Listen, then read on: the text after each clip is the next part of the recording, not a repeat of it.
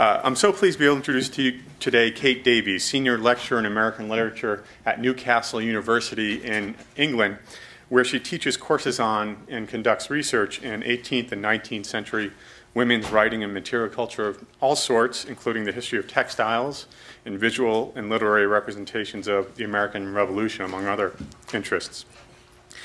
In his stirring lecture last week, I say stirring in all the meaning of those words, that was quite a dynamic presentation, Terry Bowden argued that the post-revolutionary period was disastrous for ordinary Americans, owing to the fact that the democratic ideals that many of them fought for and that inspired the drafting of Pennsylvania's state constitution in 1776, were sacrificed by a founding elite eager to attract foreign investment in the fledgling nation and its fragile political and economic institutions, according to any number of risky speculation schemes that he gestured to. Well, in her well-received first book, Catherine Macaulay and Mercy Otis Warren, The Revolutionary Atlantic and the Politics of Gender, Kate draws our attention to figures and voices that are conspicuous for their absence from Terry's otherwise excellent account. Elite founding women on both sides of the Atlantic, many of whom were related to the elite men about whom Terry spoke, including Abigail Adams, Judith Sargent Murray, and Macaulay and Warren, who were lifelong friends and transatlantic correspondents. Eminent historians of the revolutionary period, the British Macaulay and the American Warren, Davies argues in her book, advocated in their writings, which included histories, letters, poems, and plays, for Republican principles, all the while attacking corruption and the masculine realms of political economy and war. Across its carefully researched and elegantly written chapters, Kate's book builds a persuasive case for heeding the intricate nexus between gender concerns and politics and economics during the age of revolution. In the case of the anti-Federalist Warren, in particular, Massachusetts, Boston, Davies shows us for the first time how the, quote, radical edge of her republicanism and the debates over the American War and the constitutional formation of the United States also meant that her conservative or Federalist opponents might associate her writings with an insubordination thought equivalent to a sort of gender deviance, unquote. Author of the widely read in her own time, History of the Rise, Progress, and Termination of the American Revolution, Warren became irritated by what she perceived to be, anticipating Terry Bowden's argument last week, the scuttling of the nation's foundational principles by members of the very founding elite with whom she was socially intimate. As she wrote in one letter to Macaulay that criticized the failure of the Washington administration to secure basic rights for the nation's citizens, quote, and this is Warren, "It ill becomes an infant government whose foreign and domestic advantages are large and whose resources are small to begin in the splendor of royalty, to damp the spirit of agriculture by imposts and excises and instead to deprive the people of the means of subsistence, to amass sums for the augment of exorbitant salaries, to support the regalia of office, and to puff up the ostentatious pomp for which the ambitious have sighed and desired," unquote. So I ask, how did Terry miss that quote for his PowerPoint? In treating the substantial correspondence between Warren and Macaulay, Kate directs our attention to the importance of reckoning with elite women's voices of the period like Warren's, founding figures who had much to say about both pro and con the political, economic, and cultural wheelings and dealings that Bowden argues characterized the founding elite's actions during the wildly speculative post-revolutionary moment.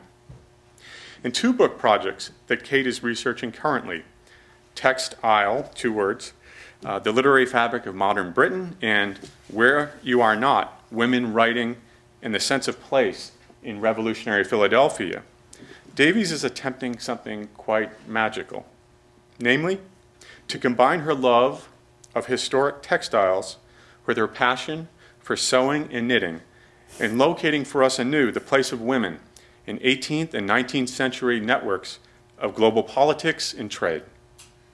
Indeed, some of you in the audience today, we have, I think, a bigger audience than typical today, so I think it proves the point. Some of you in the audience today, no doubt, know Kate Davies first and foremost as a designer, including her famous owl pattern sweater that is all over the internet. and I can confirm it's spectacular. As I perused her fantastic blog this past week, I noticed an entry wherein she writes to her many fans about designing a special outfit to wear for a forthcoming public lecture she is to deliver in the United States. Well, as I think you'll see in a moment, she's done an amazing job with that outfit. Okay. I think we're in for quite a feast for the eye and ear as Kate talks to us today about her current research into manuscripts, architecture, landscapes, artworks, and textiles circulating in the Atlantic world and beyond during the 18th and 19th centuries in her talk, Apocalypse on Market Street, Women, Space, and the Revolutionary City. Welcome, and thanks, Kate, for making the long journey across the Atlantic to speak to us today about some of your fascinating research.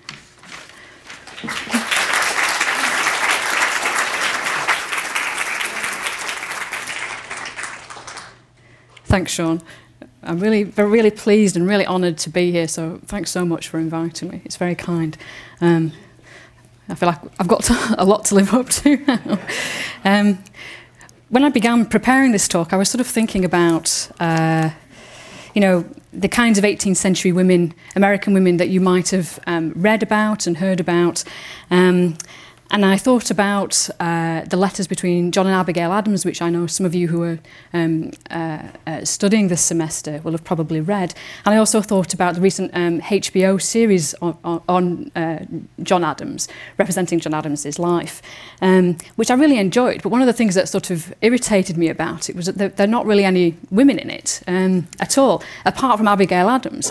And, you know, another frustrating thing about that series is that we only ever really see Abigail Adams as the private figure behind the public man that is John. We only ever see her writing to him. We don't see her writing to her friends and correspondents, and nor do we see her writing as she felt that she was writing to an audience beyond her own time.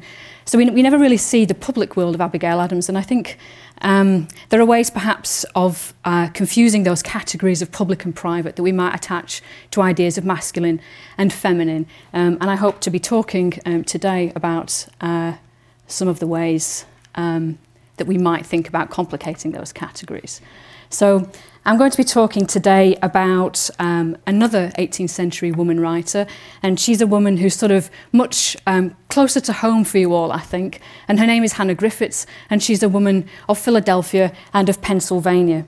So I'm going to tell you a bit about the world of Hannah Griffiths, and I doubt that many of you really will have heard of her, but I'm hoping by the end of my talk that lots of you will want to know much more about her, because she's quite a brilliant, I think, 18th century writer.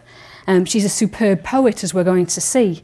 And she's someone who, for me, really captures what's so interesting about 18th century America, the messiness, the energy, the cultural richness, and particularly the intellectual and political fascination of America's first city, of Philadelphia, at this important moment of change.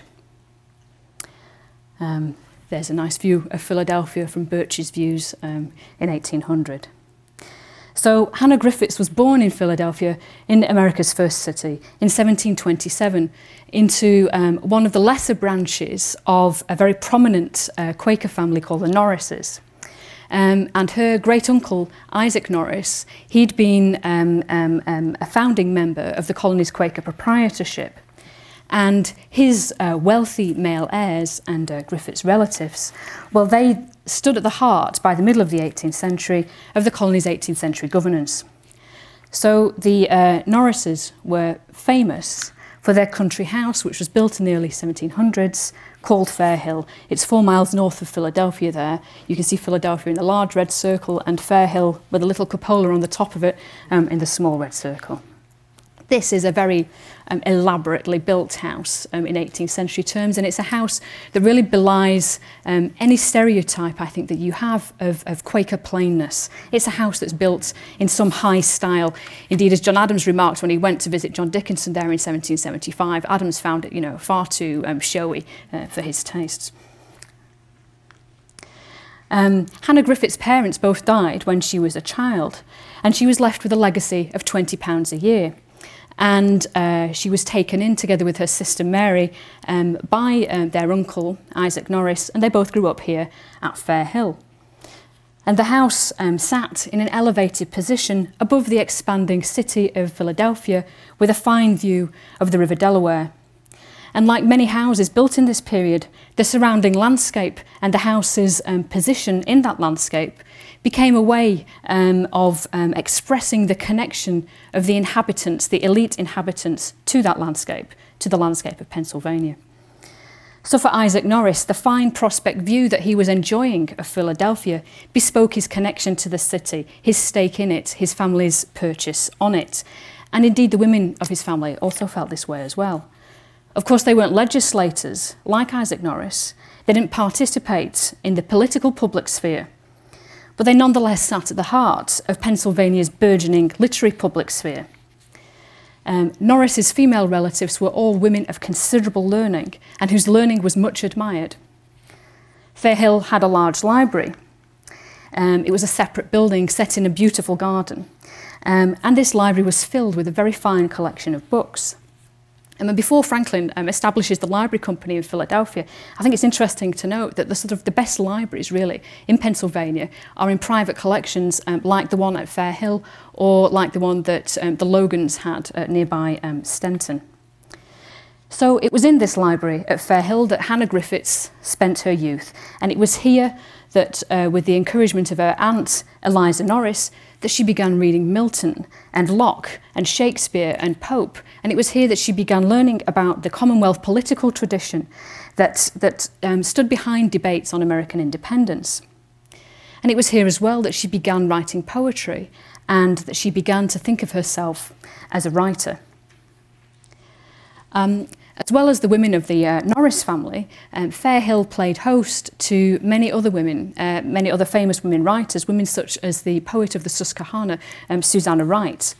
And Susanna Wright was a single woman, and so was Griffiths' aunt Eliza Norris, and so indeed were Hannah Griffiths and her sister. They were all single women. This is something I think which is important and perhaps we should bear in mind. In one of her letters, Griffiths compared the women of Fairhill to, quote, the ladies of Millennium Hall. And this is a reference to a novel of that name by a British novelist, a woman called Sarah Scott. And this novel celebrated a fictional community, a utopian community of single learned women in a large country house. So, like Millennium Hall then, Griffiths saw Fairhill as a sort of ideal space, a space that fostered women's community, their learning and their friendship. So at Fairhill, Griffiths begins to write poetry, and she begins circulating this poetry in manuscript. And these manuscript poems are admired by other women in her extended family circle, who transcribe them for their friends to read. So copies of Griffiths' poems began to circulate further afield, to Jersey, to Delaware, to New York. And soon she began to find that she was speaking to an audience. She found herself at the heart of a literary network, a public sphere of readers, without ever submitting her work to a publisher or seeing her name in print. And the fact that Griffiths' work circulates almost entirely in manuscripts is one reason, I think, that we've not heard much about her. But that doesn't make her less important in 18th century terms. You know, what I'm saying to you is here that there is a lively literary public sphere in 18th century America that's beyond the world of print. And at the heart of this literary network were many great women writers, women like Hannah Griffiths. But despite living in the rural idyll of Fairhill, Hannah Griffiths thought of herself as a Philadelphian. She was born in Philadelphia and she loves the city, as you can see in this early poem of hers. And she writes, "Hail once again, dear natal seats, you plodding cits and slippery streets. The very smoke your chimneys lend are pleasing prospects to your friend. And oh, the scurrying crowds that beat the broken pavement of each street, a sight more fair than all the plains that dress the songster's rural strains." Now, I love the liveliness of this poem and its lightheartedness, the energy of it and the mobility of it. And I love the way that she celebrates the sensory experience of life at street level, the smoke, the crowds, the slippery pavements and so on. And she's saying here, you know, that she would rather experience life at street level than observe the city at a distance, observe it from the prospect view of the rural retreat of Fairhill. So born in Philadelphia, Hannah Griffiths considers herself to be a citizen of Philadelphia, someone whose sense of place is written out in the routes that her feet are taking along the streets of the city. She loved to walk in the streets of the city, and unlike many other 18th century women, she writes about walking in an urban environment as a genuine pleasure.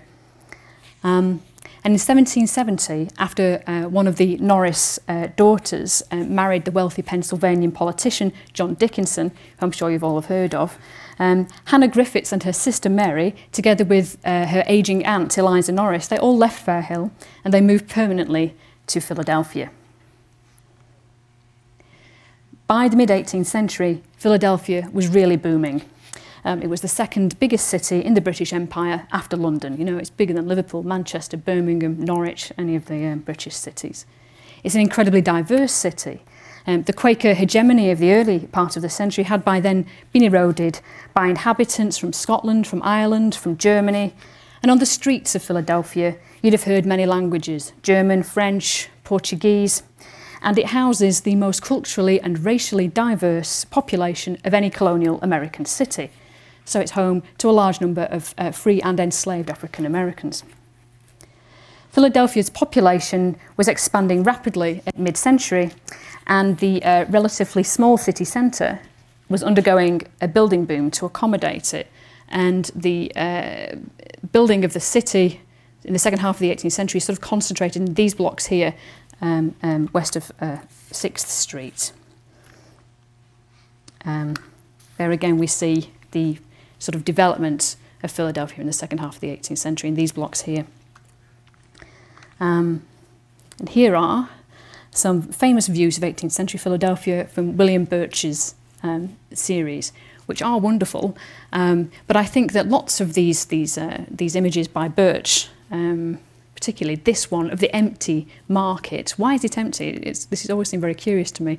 And this one, which was built for the President of the United States. They give you a sort of mistaken sense, I think, of what 18th century Philadelphia was like. It's as if to create a sort of ideal of polite order, Birch has emptied the city out.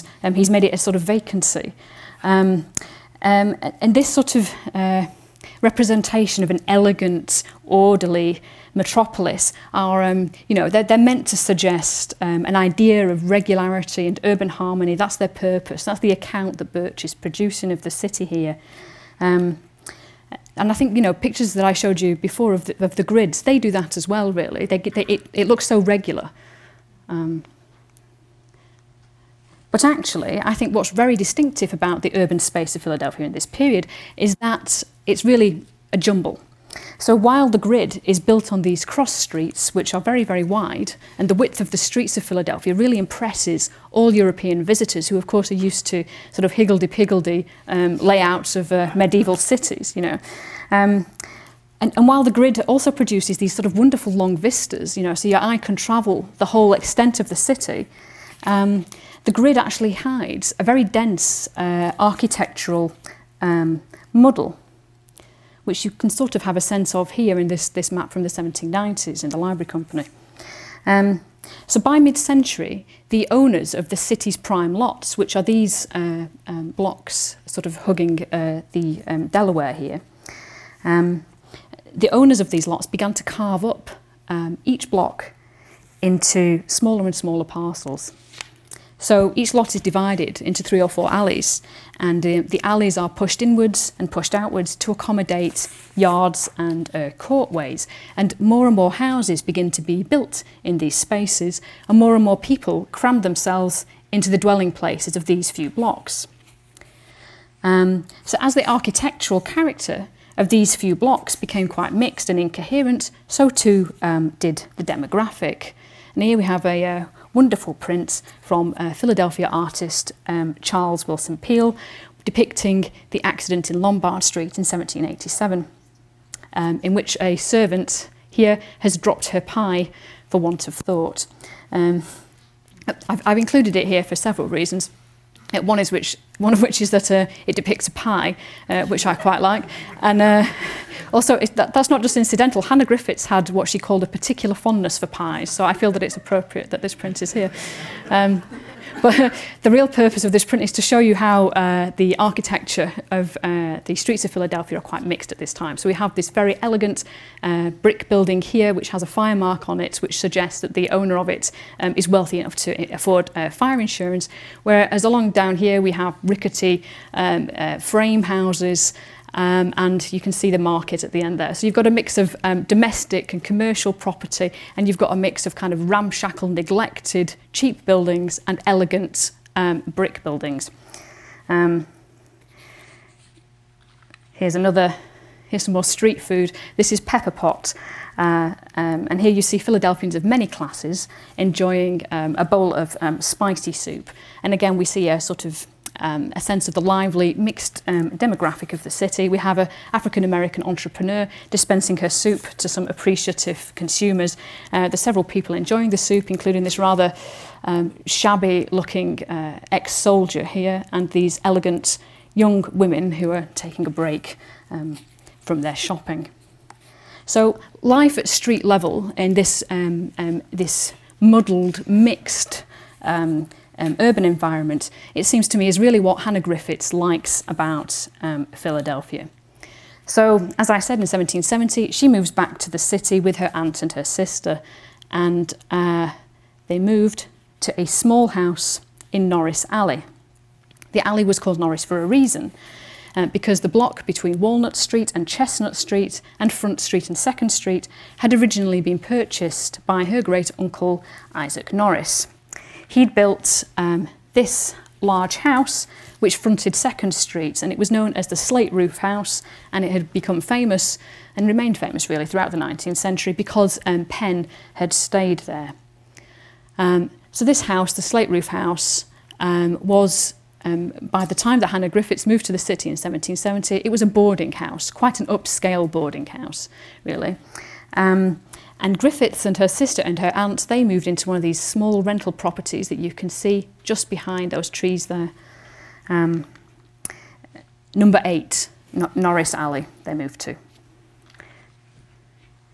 So here you can see Hannah Griffiths' neighbourhood, and Griffiths, you can see Griffiths' house there with the, in the pink circle, and you can see the slate roof house there fronting Second Street. Here we have a site plan of the layout and the inhabitants of the alley. This is around the years when Griffiths moved back. And this should give you a sense really of the mixed architecture and the mixed demographic of Griffiths' neighbourhood. This is very, very different from the elite homogeneity that Griffiths was used to at Fairhill. So you can see here the slate roof house and the large grounds of the slate roof house. There are these gardens behind it. There are large houses at the end of the alley, fronting the Front Street there and Second Street here. These are elegant 3- or 4-storey houses owned by wealthy merchants, and this house is still standing, the Thomas Bond house.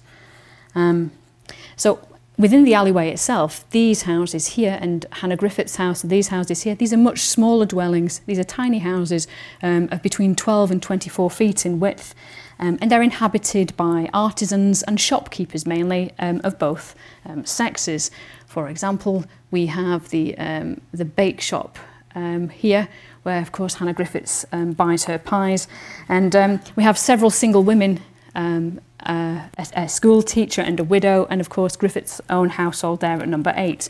Griffiths is listed in the city directory as a gentlewoman, a woman of independent means, just as a man might be listed as a gentleman. And you'll also see that there are many boarding houses. This alleyway is, you'll remember, just a block away from the river. So, you know, it's servicing the commercial traffic of the river, travellers and mariners. So many of these houses in the dockside are used to accommodate an itinerant population. And you'll also see other kinds of buildings for different kinds of uses, small-scale industrial uses, such as the stocking workshop there, sugar boiler, and the bake oven where you can take your bread to be baked. What you don't see in this site plan really is how many people were in these different buildings. In 1772, this would have averaged 6 people per building, so there are a lot of inhabitants in these small two-up, two-down dwellings. And you might also not be immediately aware of the cosmopolitan mixture of the people in the alleyway. There are men here like Achilles Parker, who's a free black, and he's a successful wine merchant. And the alley is home to several French immigrants as well. So this small block, the block between Chestnut and Walnut and Front and Second, upon which Isaac Norris had set his slate roof house in 1680, was now home to this kind of cheek-by-jowl community of artisans and merchants, of labourers and sailors, and of course gentlewomen like Hannah Griffiths, her aunt and her sister. Griffiths' house was a very small building. In fact, it was the smallest on the alleyway. It had the lowest fire insurance premium on the block. Here it is. It was 12 by 24 feet, and it was divided into 4 rooms and a tiny little attic. And at the back of the house, they had a separate kitchen and a hen coop. They owned several hens. And you can see here that the size of the house is reduced by this passageway, which led to the courtyards behind. It was rather like this house, which still stands now in Elfrith's Alley, which some of you may have been and visited. This particular house has several 19th century additions, but I picked this one, you see, because you have a bricked up alleyway there, which is just like Griffith's house, and you can see how the alleyway actually narrows the lower storey. So Griffiths loves her house, and she loves the bustling streets and alleyways of Philadelphia. While she had lived in relative luxury at Fairhill, she'd always really felt her status, I think, as a family dependent. But in this tiny house, looking after her aging aunt and her invalid sister, she regards herself as the head of the household. So in this small house, in this neighbourhood and in the city, Griffiths comes to feel an important degree of independence. She lived on the lot, which had been owned by her family since the city's founding. This was a genealogical connection, which was to her an immense source of pride. But the Quaker tenet of humility was also very important to Hannah Griffiths. In fact, she was very sniffy about the ostentation of her wealthy relatives, and particularly about John Dickinson after he moves into Fairhill. And she constantly emphasises the relative inferiority of her dwelling place as a virtue. She refers to her house as my hut or my poor hut. And in the 18th century, hut is the word that you'd use for the house of a peasant, a hovel. And Griffith's wealthy relatives also thought that her style of living was very poor indeed, and constantly made remarks about the inferiority of her furnishings and her crockery. She only ate of pewter, for example. So I mean, I've included this quotation here in which she expresses her desire to get a small, plain, oiled floor cloth to replace her raggedy carpets, as just one example of very many characteristic remarks about the plainness of her furnishings. So by this time, as I said, Eliza Norris, Griffith's aunt, was an invalid, and her sister too was also unwell. And so these two women live upstairs. In fact, they hardly ever seem to come downstairs at all. And Hannah Griffiths sort of takes over the bottom story of the house, and she lives in those 2 rooms downstairs with her writing desk and her books. She spends her money on books, on paper and ink, and she's constantly borrowing pamphlets and newspapers from the men and women of her wide family circle. So Griffith's hut is a space for reading and writing. Hannah Griffiths really lived to read and write.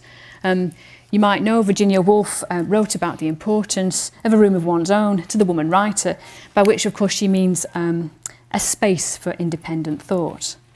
Well, Hannah Griffith's small house on Norris Alley fulfills precisely this function for her. It's a hut of one's own.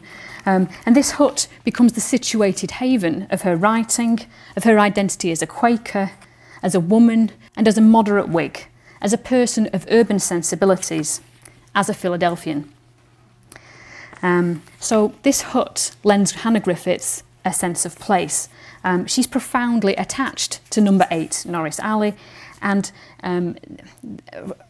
in a sort of widening set of circles, she's also attached to the neighbourhood surrounding it, to the city and the colony, and indeed later the state in which she lived. Indeed, she felt in some measure that she came to speak for that city and that state, that she had a purchase on Philadelphia and Pennsylvania, just as the men of her family might have felt themselves to do. So this hut became the centre of women's literary community in Philadelphia.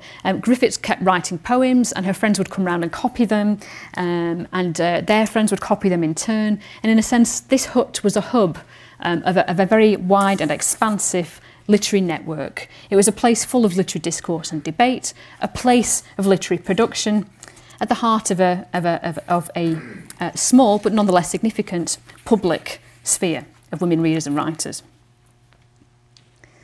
And here's one of those poems that expresses Griffiths' sense of place. And in its confidence of address, its articulation of regional pride, and its profound sense of place, you can see how she has these intense feelings of local connection, and how those feelings enable her to consider herself as the public voice of Pennsylvania. So Griffiths writes, "In western climes, remote from Britain's state and tinsel glare, the idol of the great, stands Pennsylvania, by just laws maintained, for virtue and for public credit famed. Unknown to princes, nor to courts allied, the pride of life, not monumental pride, the mitred prelate, nor the gartered lord, in moral pleasure or in human sword founded her glory. No decrees of state thus bid her flourish and pronounced her great. Heaven blessed the favourite spot with full increase. Her arts were justice, and her arms were peace." So we've got, you know, religious freedom, there's no bishops, we've got equality, there's no aristocracy, no class system. Pennsylvania is a space of unique to Griffiths, political and moral virtue. It's a spot that's been chosen and blessed by the divine. This is a very familiar American 18th century topos. So I've said that Hannah Griffiths was widely read in political theory, and during the years that immediately preceded the Revolutionary War, she developed a certain notoriety for writing very lively satirical verse in opposition to the British government. In these poems, she speaks confidently as a woman of Pennsylvania, as what she calls a daughter of liberty. And here's one of those poems, I shall read it. She writes, "Since the men from a party or fear of a frown are kept by a sugar plum quietly down, supinely asleep and deprived of their sight, are stripped of their freedom and robbed of their right. If the sons so degenerate the blessings despise, let the daughters of liberty nobly arise. And though we've no voice but a negative here, the use of the taxables let us forbear. Stand firmly resolved and bid Grenville to see that rather than freedom we part with our tea. And well as we love the dear draught when adry, as American patriots our taste we deny." So what I love about this poem, written on the eve of the American Revolution, is how clearly it suggests that women are political beings, how the verse assumes that women have a public role which is quite separate from that of men. "Men are politicians," says Hannah Griffiths, "men are involved with political parties, but the daughters of liberty are of no party. They've got strong local attachments rather than party attachments, and perhaps," Griffiths implies, "these attachments are stronger and more trustworthy precisely because they're not open to the corruption of party politics. So though women are excluded officially from the political process, though we've no voice but a negative," says Griffiths, she also says they can nonetheless express their politics through effective action, in this case by boycotting the commodities of Britain, by sacrificing their love of tea to their love of liberty. So I'll read a little more of the poem. She writes, "Pennsylvania's gay meadows can richly afford to pamper our fancy or furnish our board. And paper sufficient at home still we have to assure the wiseacre we will not sign slave. When this homespun shall fail, to remonstrate our grief, we can speak viva voce or scratch on a leaf. Refuse all their colours, though richest of dye, when the juice of a berry our paint can supply. To humour our fancy, and as for our houses, they'll do without painting as well as our spouses. while to keep out the cold of a keen winter morn, we can screen the nor'west with a well-polished horn. And trust me, a woman by honest invention might give this state doctor a dose of prevention. So Griffiths really here, she's encouraging the women of Pennsylvania to become writers, to assure the wiseacre we will not sign slave. She's saying not just that women have the right to speak, but that it's necessary and important that they do so. And I love how you know, her local attachments are expressed in this poem by local produce, by the fertile fields of Pennsylvania. You know, she's saying we don't need the commodities of a tyrannical empire. We've got all we need right here. I also like the fact that she suggests, you know, that American men are more manly and more freedom-loving than the British because they don't use cosmetics. And this very sort of brisk, straightforward approach to material life and political life is very characteristic of her. She sees her identity as a poet, as a business of honest invention. So in this important poem, Griffiths is carving out a space for a distinctively feminine and a distinctively American political identity, an identity whose components are local attachment, political impartiality, direct action, and the honest invention of writing. And her reference at the end of that extract that I just read to you, to the state doctor, suggests how absorbed she is in the political culture of the moment. What she's talking about is Charles Grenville being represented as the state doctor in this political print, this famous print, in which he's depicted holding the body of America down and forcing her to drink British tea, while an ashamed and disgusted figure of Britannia turns her face away there in the background. So what's interesting about Griffiths' writing in the pre-revolutionary years is how local attachment underwrites the confidence of her literary voice.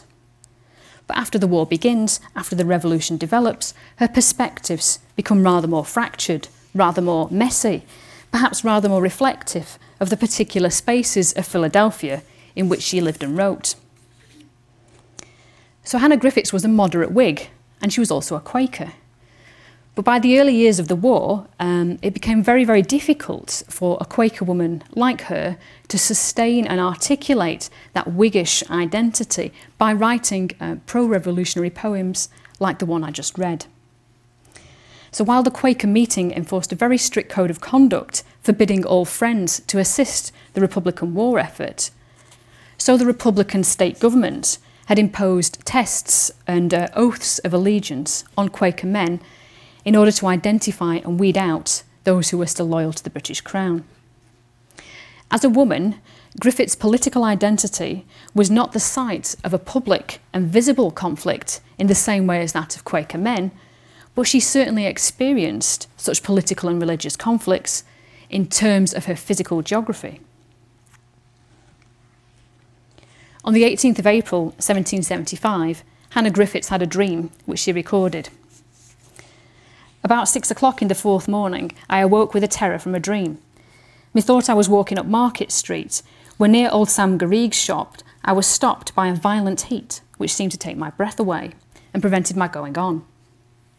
After standing some time, seeing a number of people running ye other side ye street, I crossed through ye meal market, where there appeared a most extraordinary phenomenon, a ball of fire in ye air, ye houses all ready to take fire in flames, and ye people fainting and dying in ye streets. After some time ye fire disappeared, and a large cloud of an uncommon bigness appeared, which kept moving around in ye same manner as ye fire had done, it being drawn up in different places as ye Venetian curtains. After some time, something clothed all in black, whose back looked like a man, but whose head reached ye tops of ye houses, endeavoured to catch at ye cloud many times, but could not, as it still moved away. Soon after, a voice spoke from behind it, very awfully, in these words, "You are a sinful and iniquitous people," and stopped. "You may punish first," and made a pause, "but you will be surely and sorely punished," on which I awoke. Well, the recording of dreams is a common feature of Quaker culture in the 17th and 18th centuries. And the first Quaker colonists of Pennsylvania, they regarded their dreams as spiritual and moral maps in ways that are quite clearly bound up with the unfamiliar terrain of the New World. And this interconnection between moral and physical geography is obviously very important in Griffith's dream. The dream takes place one block north and one block west of her own house. It's less than half a mile away. And as you might expect from Griffiths, it's very specific in its sense of place. Sam Garrigues, who she mentions, was a well-known Quaker merchant who kept an apothecary shop at the intersection of Third and Market Streets. Griffiths is walking along Market Street in her dream. And this frightening event occurs around the commercial hub of Philadelphia, its busiest streets, the axis of its pedestrian and business traffic. So the intersection there of Third and Market really epitomises the city's daily life. And Griffiths appears in her own dream as part of that daily life, as a participant or representative of the city's street culture. She's a witness to this apocalyptic warning to its people. But her role is also prophet-like in that she seems separated from the action of the dream and seems to be there to be singled out to communicate its meaning, Cassandra-like. And there are several very striking things about the dream, I think. Perhaps the most striking is the sense of not one, but several competing threats. There's the fireball that she begins with, and that's replaced by the alarming amorphous cloud that's moving sort of octopus-like over the city. And then there's the uncanny figure of the giant black-clad man. And then you hear that minatory voice from inside the cloud with its menacing predictions of punishment and retribution. So there are several hostile forces here that are engendering Philadelphia's suffering. But who are the sinful and iniquitous people? Are they all Philadelphians, or are they just some of them? Are they a particular Quaker faction? Are they the revolutionaries who are seeking separation from Britain? Is British imperial vengeance contained in the fireball? Who is being punished, and by whom? The place of Griffith's dream is important, and its timing is also important too. Griffiths dates these apocalyptic events very specifically to April the 18th, 1775. This is the night, of course, of Paul Revere's famous ride. It's the night the war begins, the night that precedes the first battle of what was seen as a civil war, a painful civil war. And in Philadelphia, this idea of a civil war didn't just capture the unnatural opposition of Britain and America, of the mother country and her children colonies, but it also suggested the city's many internal conflicts between, for example, the national and the local. So as well as being home to the Continental Congress, the state of Pennsylvania, as you will have heard last week, is run by a local political body which, in its support of democratic reform, including the extension of the franchise to working men, is perhaps the most political institution in the world at that time. So as well as the sense of a dire external threat to Philadelphia, so Griffith's dream really conveys the sense of its many internal conflicts. Conflicts between national and local governance, between loyalist and republican factions, and perhaps between and within these different political and religious groups as well. So the different threatening forces of Hannah Griffith's dream seem to portend this layering and multiplying of the war's external and internal conflicts, and their warning is written out in the paths of her dreaming along the streets of Philadelphia, around the axis of Third and Market. And in her dream, she's become the city's moral compass. And throughout the war, Griffiths begins to use her poetry and her very specific sense of connection to the urban topography of Philadelphia to write a map of meaning, to chart her city's increasingly bewildering experience of the war. She becomes stubbornly attached to her house, to her alleyway, and she refuses to leave Philadelphia, to retreat to safety, despite the insistence of her relatives. Throughout the war. So I'm going to spend what time remains to me in talking about her experience of the war.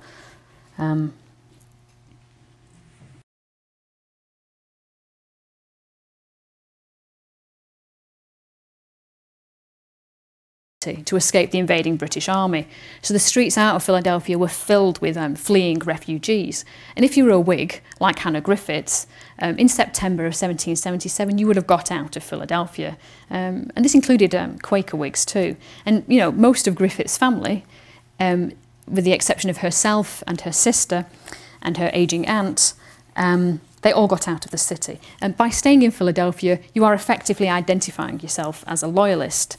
But Griffiths was not a loyalist. As we've seen, she's deeply opposed to Britain, British imperial policy, and the British occupation of the city. During the Battle of Germantown that October, the British Army burned Fairhill to the ground. Here you can see a British map. I can't see the little note, but Fairhill is marked on the map as Dickinson's, a place of the rebels, burnt. And Griffith's aunt Eliza Norris feels the burning of Fairhill as a terrible blow, and she dies in Philadelphia the following spring. And Griffiths writes a memorial to her aunt in which she, like Fairhill, is a sort of place, a place that's become threatened by exterior forces and torn apart from the inside. The storm is hushed, writes Griffiths, no longer shall thou stand a striking emblem of thy bleeding land. And this lost familial connection to the land of Pennsylvania makes Griffiths more dogged, more determined, more stubborn in her attachments and in her production of poetry that expresses the experience of her city through the experience of war. While Griffiths is grieving for her aunt in Philadelphia, everyone around her seems to be having an excellent time. The British start living it up in the city, which you can see here by these British generals who are boozing, basically, and boozing and snoozing, whilst Britain's European enemies milk the cow of Britain in the front there. So Griffiths became incredibly aware, I think, during this period that the streets of her neighbourhood had totally changed ownership, that they are now controlled by fashionable Tory loyalists and the British military. In May of 1778, the British Army's Philadelphia amusements culminated in that spectacularly choreographed carnival of a military hut spa and fashionable excess that was known as the Meschianza. Here's a ticket to the Meschianza, and it was a sort of mock medieval tournament, a sort of goodbye party to the then disgraced alcoholic General Howe, who we saw sleeping in the previous print. Living at the heart of the city, like Hannah Griffiths did, it would have been very hard to avoid the Meschianza and its elaborate preparations. This is a scrap of a silk dress that was made for Peggy Chew and worn at the Meschianza. The price of French silk was absolutely exorbitant during the war, as you can imagine. This was a grotesquely expensive dress, and you can imagine to the very homespun Hannah Griffiths how this is a dress of, you know, obscene luxury. The route of the Meschianza passes right by Griffith's house. The knights and their ladies in costume paraded up Second Street and across Walnut, and they gathered on Walnut Street landing there. This is a poem that Griffiths wrote, satirising in the Meschianza and its triumphal arches raised on blunders and true Don Quixotes made of wonders. And in this sort of manuscript on the left-hand side here, you see John André's original sketch for a Meschianza costume, for a dress very much like the one I just showed you that was worn by Peggy Chew. And here you see a transcription of Griffith's poem on the Meschianza that was made by her niece, Deborah Norris Logan. I do love this manuscript because the manuscript was made for John Watson's Annals of Philadelphia, and he was so embarrassed by this poem that he covered it up with a little paper before he deposited his manuscript in the Library Company in the 1830s. And you can see now, where is it here? You can see his writing, and it says, "This satiric poetic effusion was by the hand of Hannah Griffiths. I cover it up to hide the apparent ill nature and to avoid offence to those who now survive and are deserving of esteem." You know, Griffiths clearly offends the sensibilities of 19th century Philadelphia, and this is perhaps one of the reasons why her poetry isn't better known. You know, it's literally covered up. This is a poem that Griffiths addressed to Sir William Howe. It's a conventional theme, but there's a real edge to it, and there's a tremendous force to it as well. She writes, "You have dissolved the tender bands of nature and torn asunder by the ruthless hand of horrid war, the dear, the soft connections which heaven had joined and blessed, till you arose, the scourge of desolation on their peace. To you, the widow and the orphan look with heartfelt anguish as their source of woe, and in the pang of grief from you demand the husband, father, and the brother lost." This is a very interesting poem, but what's really interesting about it, I think, is that She directed, after writing this poem, she rewrote it and directed it to the other side.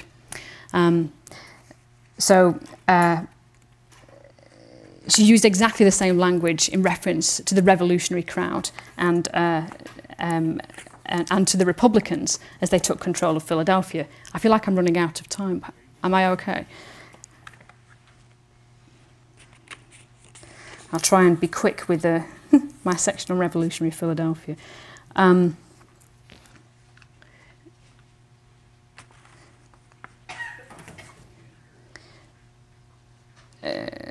What shall I say? Yes, so I suppose my point is really that the revolutionaries were just as disturbing to Hannah Griffiths' sense of place as the British had been. This is a Quaker stronghold, this neighbourhood, and Front Street here was a place which was violently looted. The homes and the stores of Quaker merchants were looted by the Republicans because of their refusal to denounce the king or to accept continental currency. And Second Street here, meanwhile, that had lots of taverns and lots of coffee houses. And during the war, these taverns and coffee houses are spaces of political activity and political decision-making. And you can see here that the City Tavern is very close to Griffith's house. Second Street is also the primary thoroughfare for what's known as skimmington. Skimmington is a working class parade or demonstration, and it's an important feature of Philadelphia's popular political culture in the war years. And in the spring of '77, there are several incidents of skimmington passing right by Griffith's house, in which Quakers who refuse to engage in the war effort are paraded down Second Street, treated like traitors like Benedict Arnold, and they're forced to march to the beat of a parodic military drum and the accompaniment of a jeering crowd. On the 4th of July, '77, revolutionary crowds in high spirits took total control of the streets surrounding Griffith's house. They break all the windows that are not illuminated with celebratory candles, and they also break many windows that are illuminated, but are assumed to be illuminated as sort of acts of insurance rather than political commitment. So there's sort of indiscriminate destruction of property and several incidents of violence. And Griffiths recalls the events of that evening thus. She writes, "Divine protecting care has kept us through the distractions of the times, when the furious mobs, as masters of the city, were suffered to commit all the disorder they see fit. An overruling hand turned them from our secluded spot, with only 3 women in family, and though they terrified us, they were not permitted to do us any injury, and her hut seems this kind of island of feminine calm amidst a bewildering revolutionary storm." And she satirically commemorated the events of Independence Day 1777 as a riot of mistaken identity.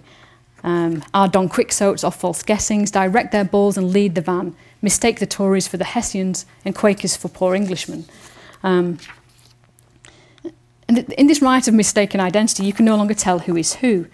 But it's interesting in a sense as well that Griffiths seems no longer to be able to tell who is who either, since that language of quixotism is exactly the same as that she uses in reference to the Meschianza and to the British military. In fact, the riots of the revolutionaries and the parties of the British seem to her and her sense of place to be interchangeably disruptive. I'll move through the Virginia exiles, and I'll just move on to this poem. I think this is the poem that you see on the right-hand side is the one that best expresses Hannah Griffiths' increasingly embattled, increasingly disaffected sense of place in Philadelphia. It's the poem that best captures her lack of faith in either British imperial rule or the American revolutionary project.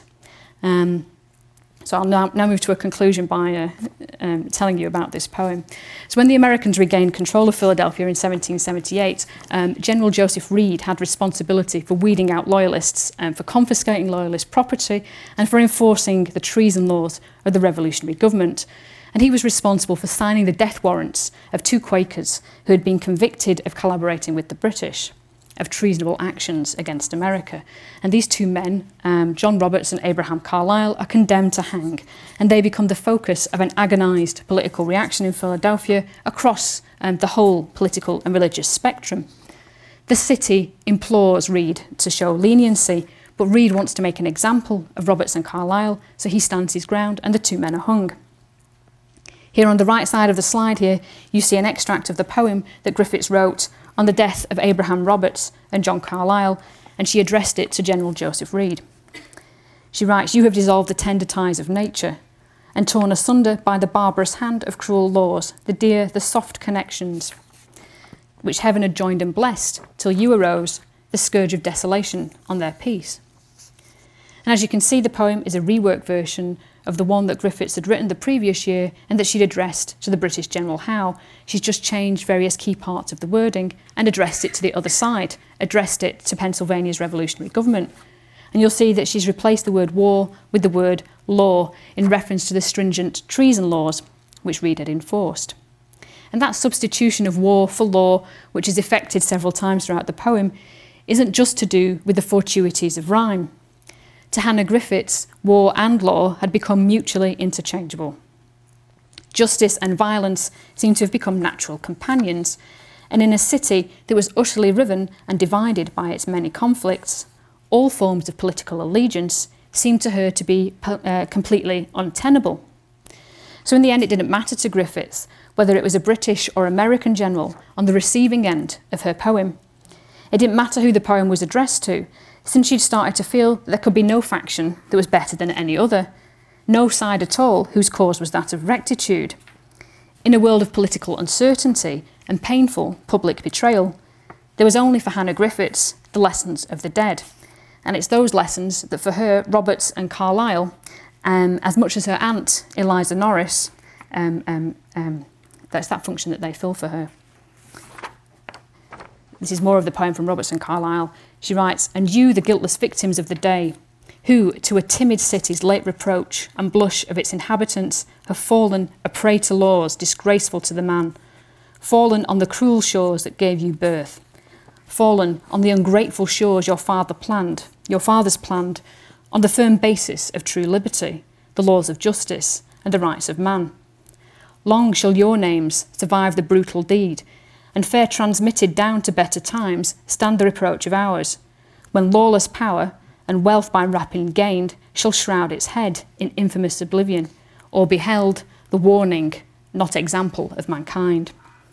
And this is the kind of result of that dream that she had. This is the end result of the apocalypse on Market Street. In its wonderful minatory tone, she's writing in a prophetic kind of register, and it's very powerful stuff, and it's very characteristic of her poetry. She has perhaps the most cynical, the most embittered, the most sarcastic poetic voice I've ever encountered from a woman writer in this period. And I think you can really see it in this passage, in those lines about liberty and the rights of man.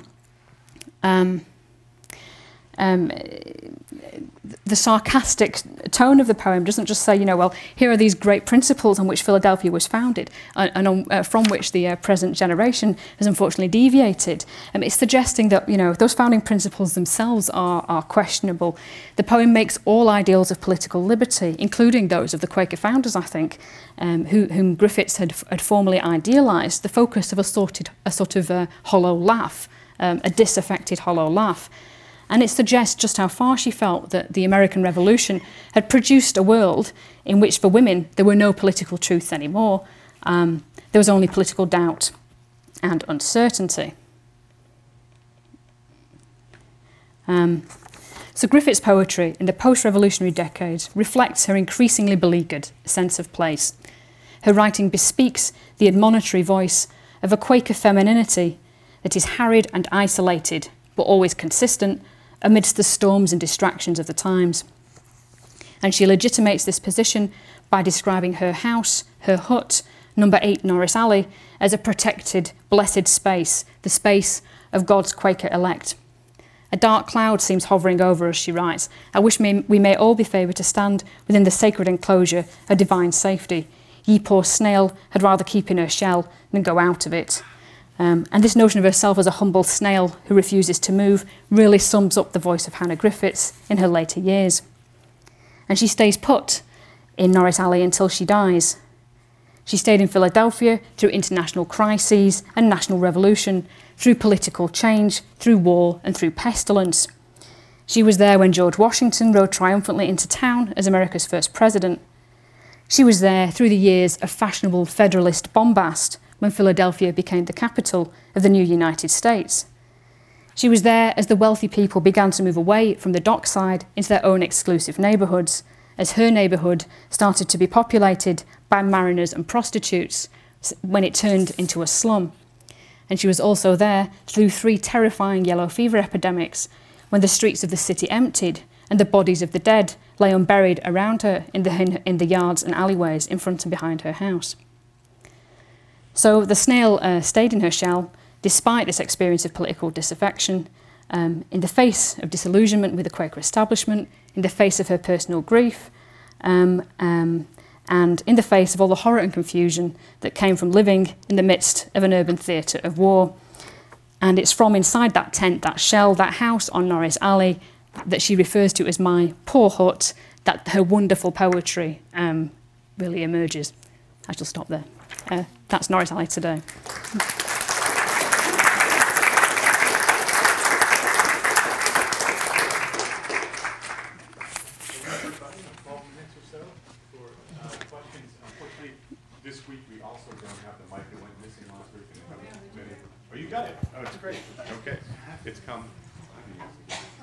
So we ask that you ask your question into the mic so that we can get it on the podcast.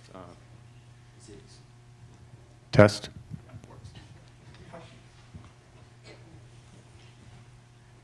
What kind of correspondence did she have with other learned ladies? There's lots and lots. There's lots in the Library Company in Haverford and in Swarthmore. I think it's a shame that she never corresponded with any British women, but she corresponds quite extensively with women in Jersey, Delaware, New York, and across Pennsylvania. She has lots of relatives and friends living throughout Pennsylvania. Yeah. They kept her letters. They do keep her letters. The Quakers keep everything. Yeah, absolutely. She has a voluminous correspondence, and what can I say, her friends and correspondents really actually sustained her way of life in Philadelphia. They sent her fruit when there was no food in the city. You know, she would just constantly borrow things off them, borrow their servants, borrow furnishings off them, you know. And in a sense, her correspondence is a medium of not just literary circulation, but also maintaining her material life, you know. Yeah.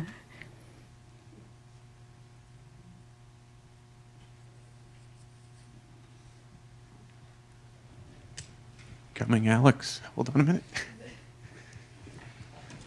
There you go. It just seems that her poems speak of a sort of embittered love for Philadelphia after she lived there for a while. Do you think she lost her faith in Philadelphia or the people or both, perhaps? I think that she had a kind of... She couldn't lose the love of Philadelphia. I think that was something that was totally written through every fibre of her being. I think that she just saw it as a city under perpetual occupation by people who didn't appreciate it. I think, you know, she was the only person who really understood Philadelphia and understood what it was about. I think that's part of her refusal ever to get out of it, you know. Yeah.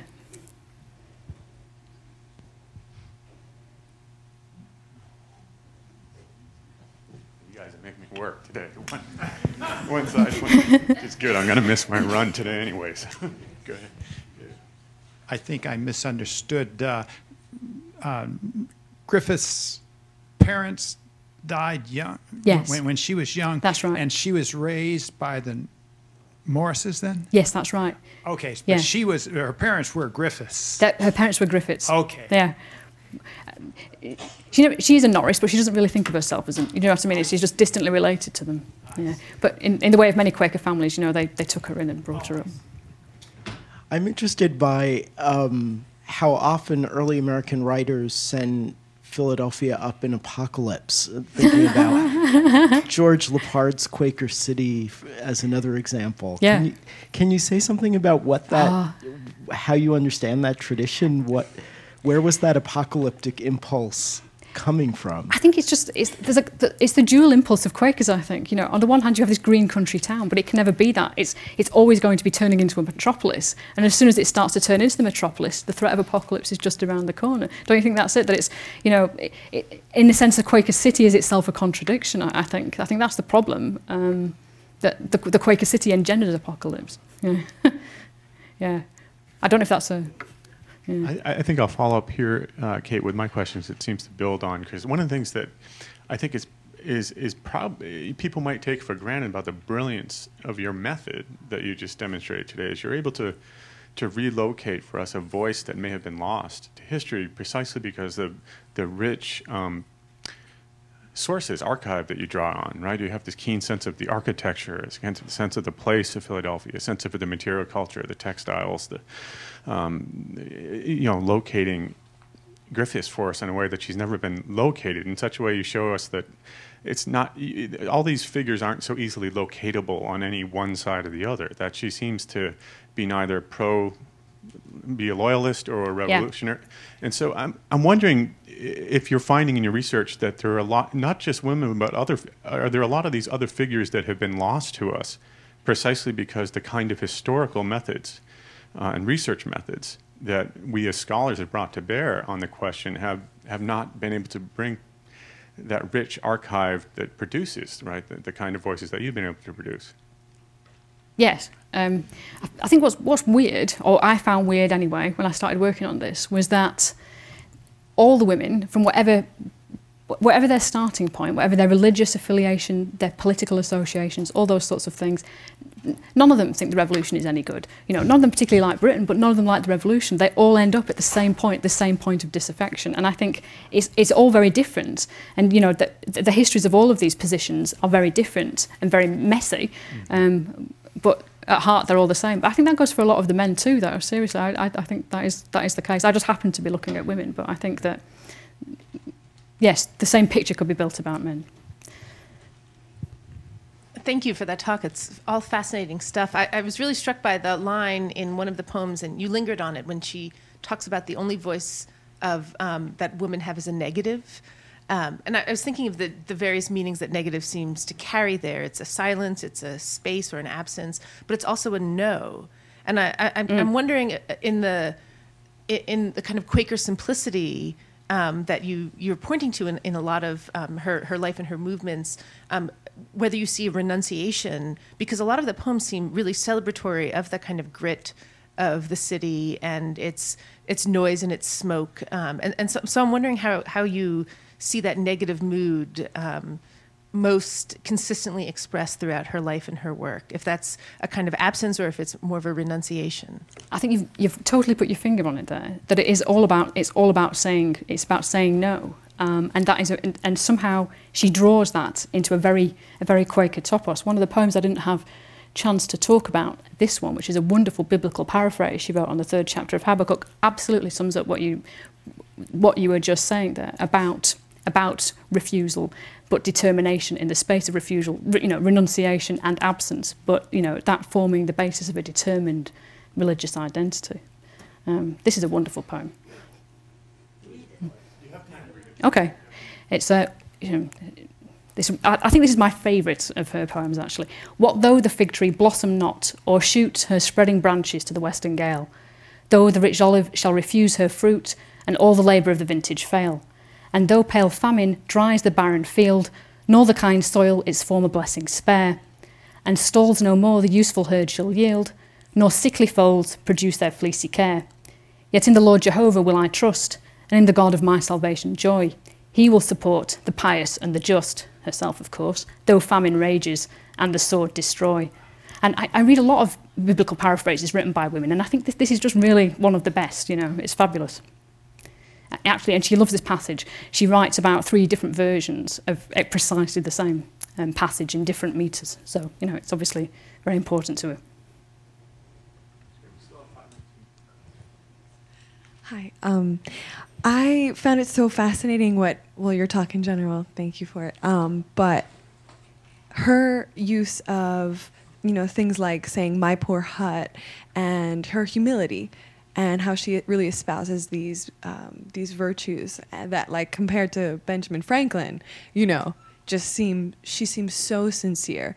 And so I'm just curious because, you know, we hear Franklin in his autobiography saying these things that are completely not true. Later on, you find out that it's, you know, just a ruse, it's like this artifice. And so I'm just curious when you say that she only ate off of pewter and, you know, she spends her money on books and all these things, like, do you ever find a sense of construction or guile with her?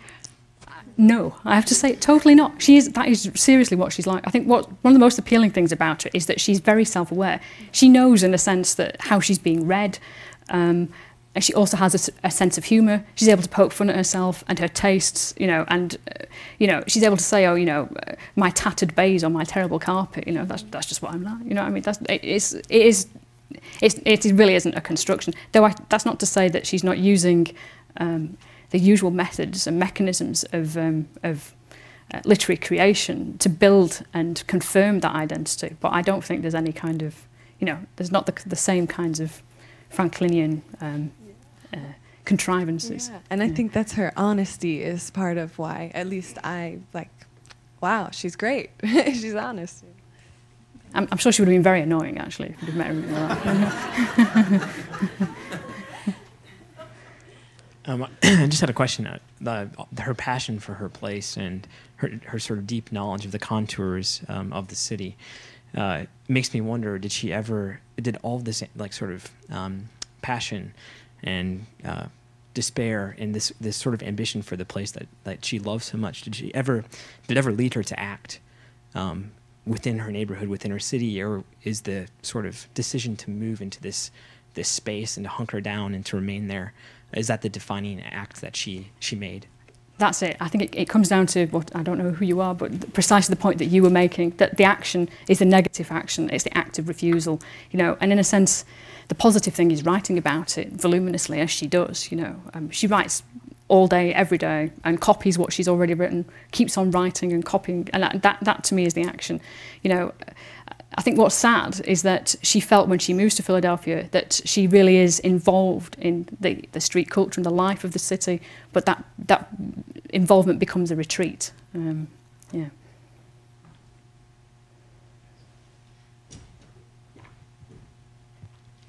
Did she ever get published at all? Did her poems get spread by her friends at all in handbills? Was there anything outside of that circle? So the poem I read, the one about the female patriots, and though we've no voice but a negative and so on, that's reproduced in a newspaper. That's one of a handful of poems that's reproduced in newspapers in Philadelphia. But her name is never attached to those poems. But the more interesting form of publication to me is the massive circulation of her poetry in her friends' commonplace books and among her correspondence. So I think that is a form of publication. It's just perhaps one that we don't recognise as well. Certainly, I think it received. Her poems were widely read, despite never, you know, appearing in print. Yeah, and she was certainly well known in Philadelphia. She was notorious. Yeah. Time for one more, if anyone has a question. Sure.